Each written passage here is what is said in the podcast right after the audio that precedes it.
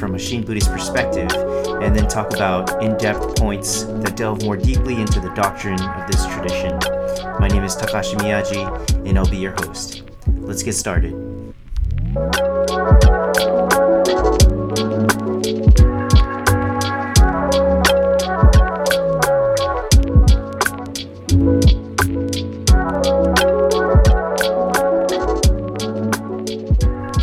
Started with the uh, first segment of this show. Today's question is What is the Jodo Shinshu take on capital punishment? Um, so, of course, um, what I'm about to say is uh, my opinion and my opinion only. I don't speak for any Jodo Shinshu organization, um, so I just kind of wanted to be um, clear about that. But to begin with, in Shin Buddhism, the framework of uh, good versus evil, right versus wrong, you know, I think is, is kind of misleading. Both good and evil are based on what we call blind passions or attachments. So I'd like to kind of give a concrete example of this. In the normal way of looking at things, everything is or should be black and white. We want things to be black and white, right? And it's clear, it's easy. We can package things into nice little categories. This is good, this is bad, this is right, this is wrong, etc., etc. And our worldview sets the parameters to look at things as, as black and white. But Buddhism's, Buddhism says that that's unrealistic. In fact, Buddhism says that everything is gray. And that's to say that not everything can be packaged into these nice categories of black and white, left and right, right and wrong, good and bad, etc., etc. Shin Buddhism says that when we understand this point that everything is gray, then we can discuss and set the line between black and white, right and wrong, good and bad, left and right. But when we do, we should always kind of keep in mind that we all come from and are the same gray first. So, what that means then in concrete terms is that, for example, when it comes to like judicial punitive measures in our court systems, that we take measures that seek rehabilitation over draconian uh, measures of punishment. We don't punish for the sake of punishment. You know, that's that's just sadistic. Our current prison system is just that. We don't seek to rehabilitate, we kind of seek to just punish. And take, for example, capital punishment. In whatever heinous crime that has been committed, let's say it's a murder, um, as a society, I think we should reconsider whether it's okay for us to commit the same heinous act that that very person committed. And there's, there's this Hammurabi policy of uh, an eye for an eye, right? Uh, but is that approach, is that really an approach that provides honest reflection of one's actions for both parties? So um, I'd like to give another example, and this is um, uh, kind of a grotesque uh, example, and so if you could just bear with me for a second here. But um, for example, let's say um, someone rapes someone, okay? Person A rapes person B, okay? Um, is it okay for us then to say that as a form of punishment, we can rape person A? No, I think everybody will find that pretty uh, absurd and uh, very, um, I don't even know what the right word is, grotesque or heinous, right? And so, in the same fashion, then, why is it then, if A, person A kills person B, why is it okay for us to kill person A? And there's this, uh, you know, the common phrase, cruel and unusual punishment that's used, right? Um, but uh, so, you know, obviously this rape as a form of punishment would be categorized as cruel and unusual punishment. But oddly enough, killing the person that killed is not considered cruel and unusual punishment. And I just find that very peculiar. Why is that the case? Um, that uh, we feel we are justified in saying that we can kill someone who has killed, right?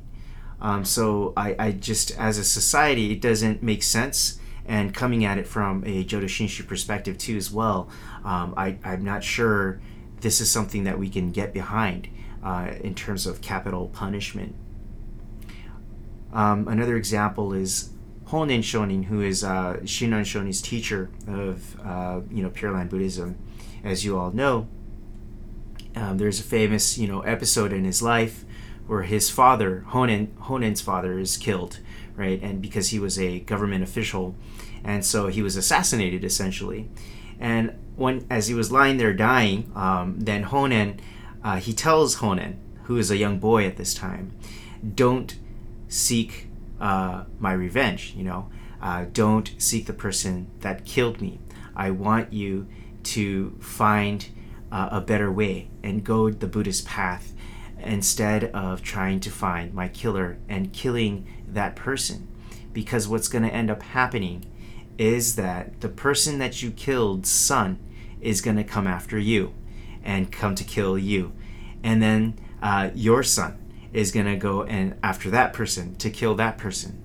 And the vicious cycle will never end. It'll just be ongoing over and over again. So um, cut it right now at its roots and just go straight to the Buddha Dharma instead of seeking my revenge.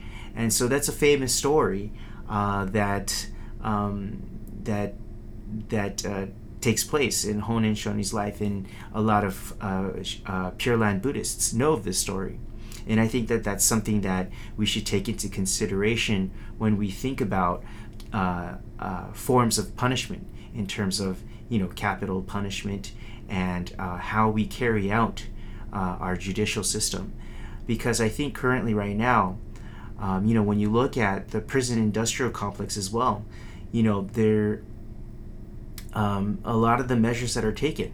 It's always to inflict punishment. It's always to point the finger and say he's the bad guy. That's the guy. That's the bad guy. You know, I'm starting to, I, I um, I'm starting to recall that episode from Scarface, which I love. Um, you know, where we we want to point the finger at someone and say that's the bad guy. You know, that's the guy that we need to take down, right? But the whole time, we need to be asking ourselves is it always really clearly black and white who the good guy is and who the bad guy is, right? Um, it, do we not have to feel this need to perhaps look at ourselves and see whether what we're doing is absolutely justified or not? You know, we, we go around and say that a lot of these other countries are third world or that they're so vicious towards other neighboring countries. But, you know, guess who's making billions of dollars you know selling arms you know it's it's the us it's us you know so there's a lot of things that you know we need to uh, be concerned about and a lot of those things are that we need to be concerned about are you know our actions you know on a personal level myself am i really all that great that i'm making myself out to be you know are things really black and white i think these are questions that the Jodo Shinshu teaching and Shinran Shonin is prompting within us and, and getting us to ask about ourselves. The world is not black and white. The world is not does not fit in these cookie cutter little stencils that we want it to be.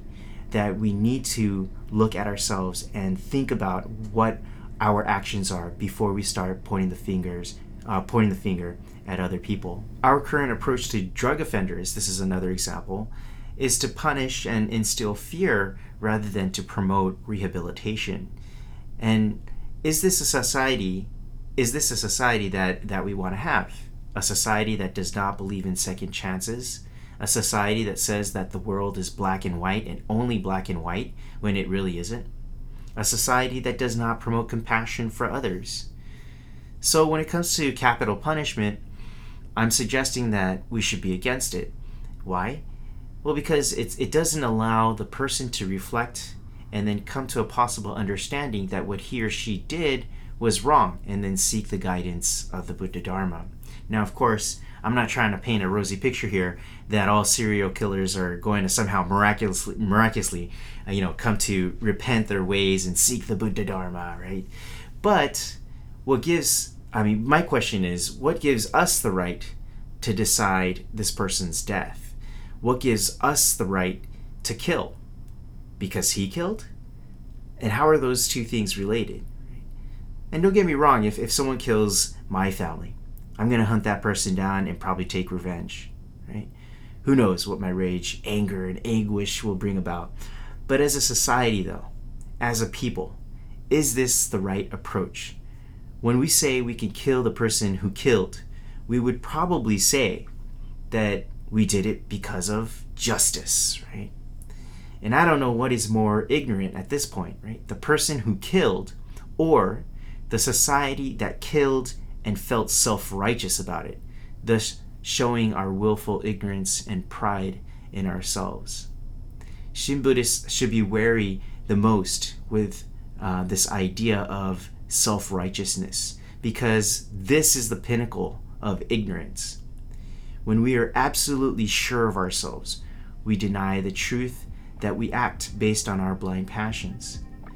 So to conclude this segment, before you know I start digressing and start to talk passionately about uh, related topics, uh, I will say that we are against capital punishment.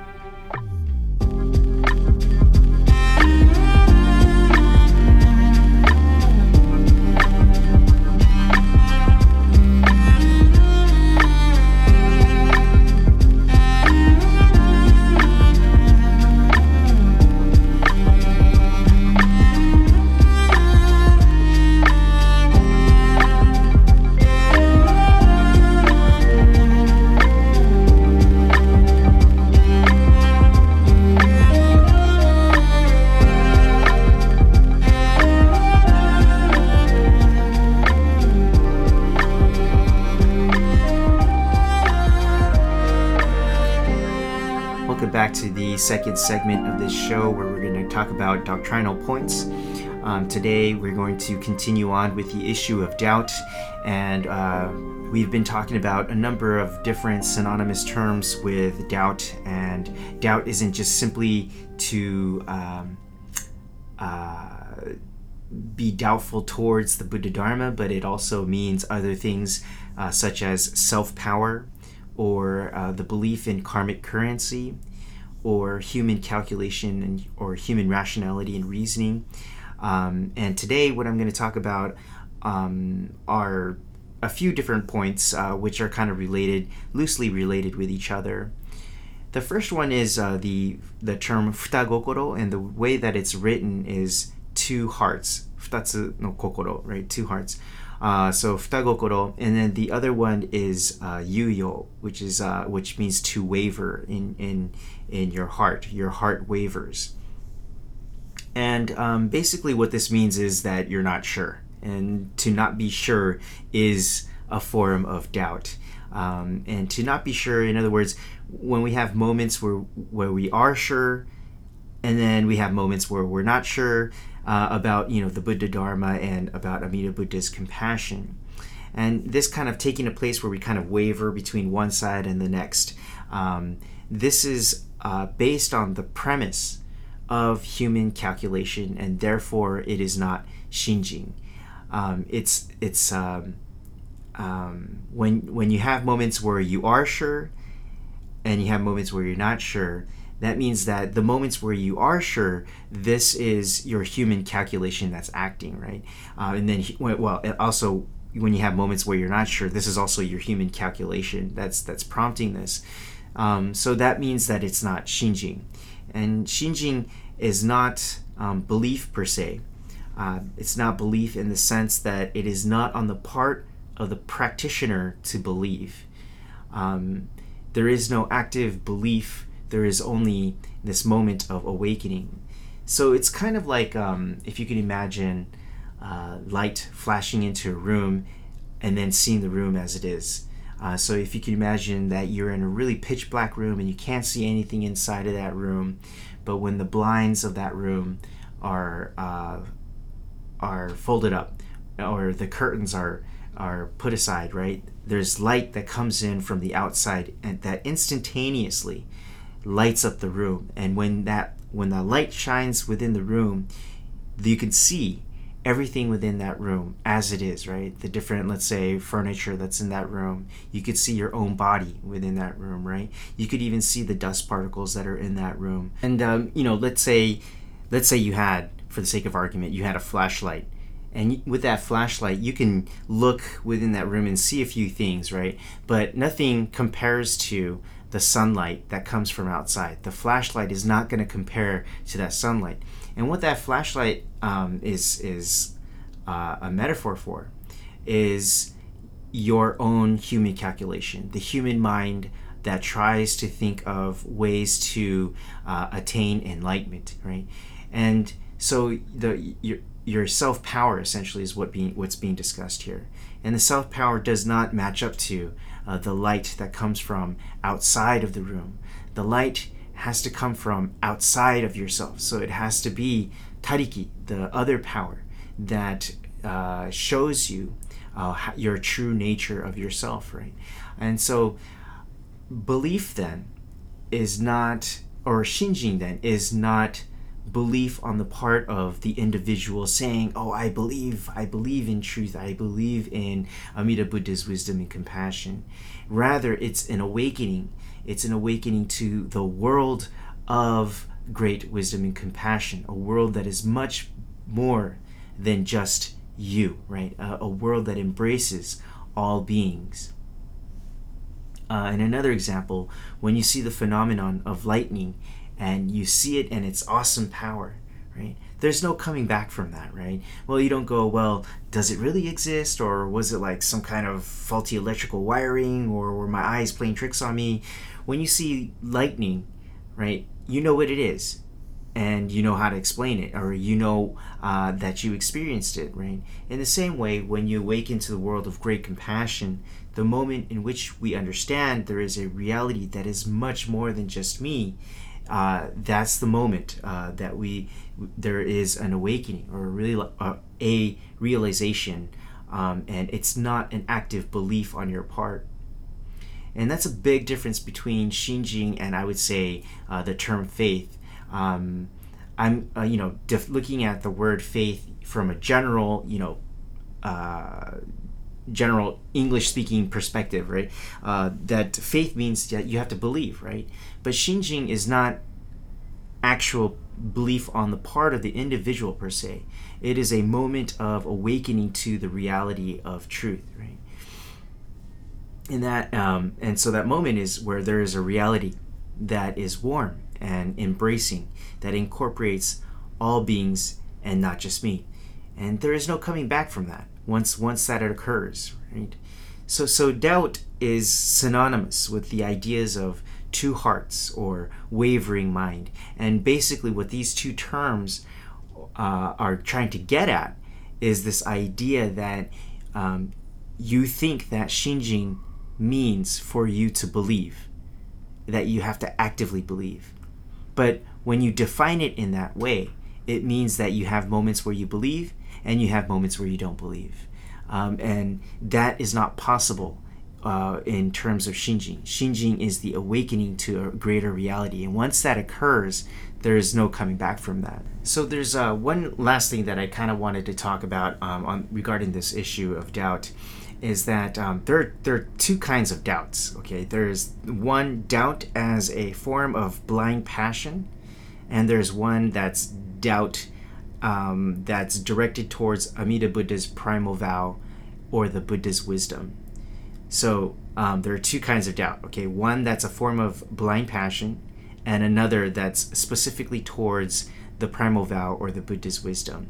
One of these can get negated, the other one doesn't. Um, something like doubting your friend's trust or um, uh, doubting uh, that the sun is going to come up tomorrow, or you know these kinds of everyday kind of doubts that you might have or harbor it within your heart. This this is a form of um, blind passion. You know that kind of doubt um, is as a form of blind passion will not go away, whereas doubt towards the primal vow or the Buddha's wisdom can be negated.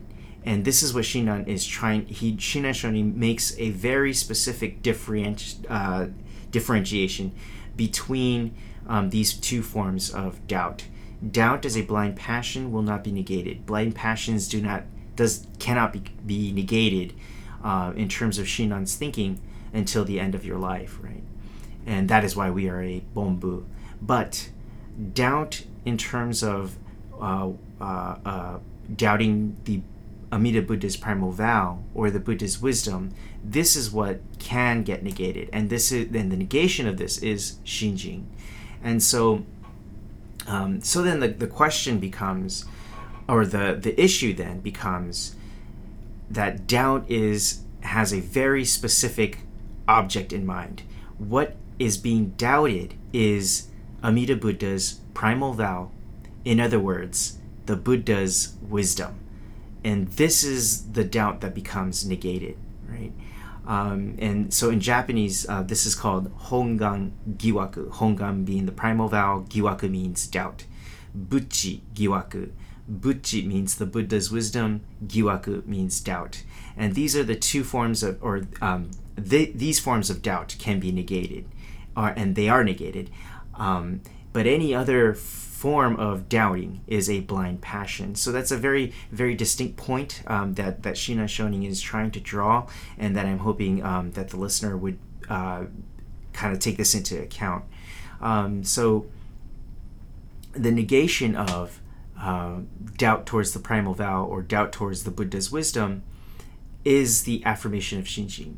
The moment of Shinjin uh, is the moment in which the doubt towards the efficacy of the of the primal vow or the Buddha's wisdom is uh, negated. So, um, doubt is the opposite of shinjin. Essentially, it has many meanings, uh, but all of them have one common denominator. It is to think that Amida Buddha's vow power is in some way not enough for one to attain birth in the Pure Land. It's to think that one should supplement uh, the Buddha's power in some way or another because it is absolutely incomprehensible how only Amida Buddha's other power is the only reason why one can attain enlightenment. Um, you know, so our our normal way of thinking, our human calculative way of thinking, is to think that, you know, this this teaching it's so unbelievable, right? And it's so easy right that this this can't be what buddhism is talking about that this can't be possible like there has to be something that we need to do you know in order to prove ourselves worthy of being born in the pure land or prove ourselves to be worthy of attaining enlightenment.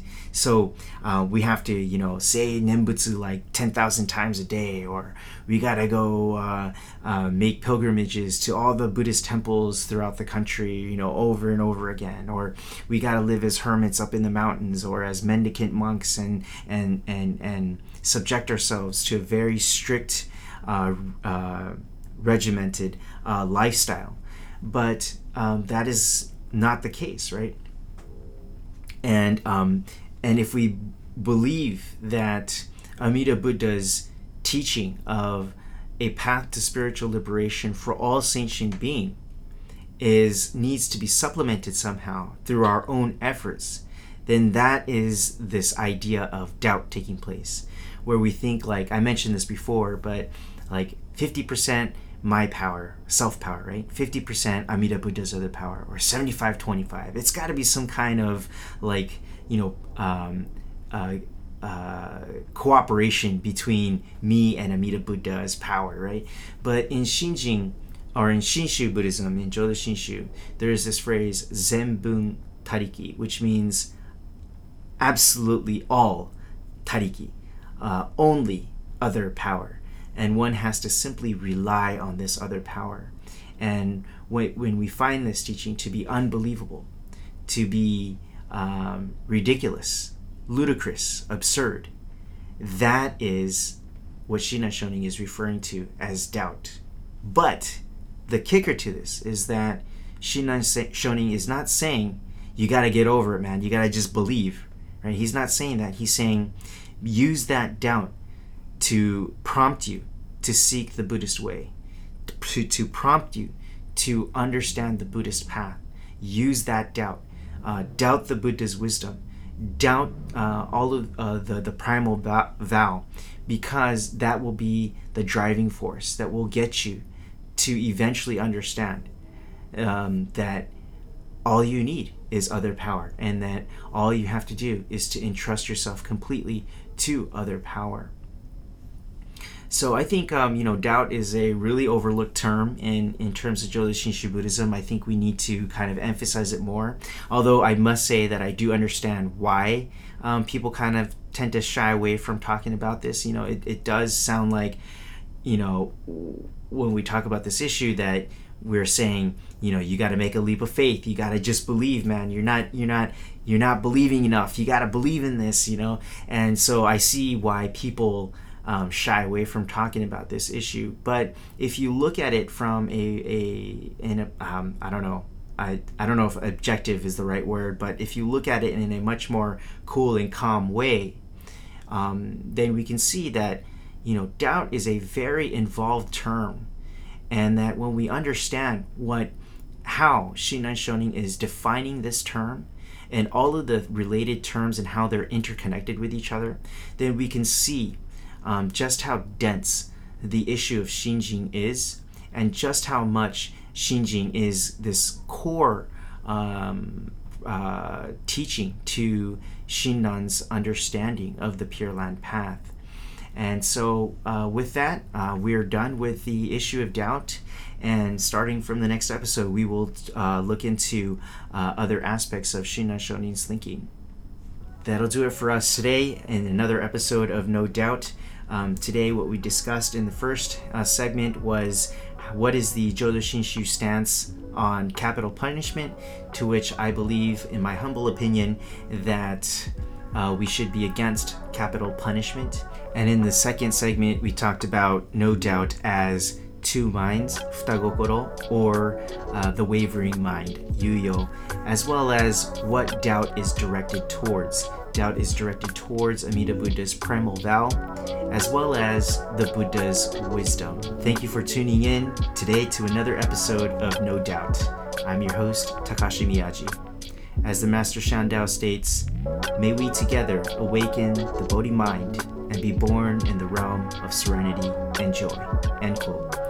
Take care, Dharma friends. Until next time, Namo Amitabha.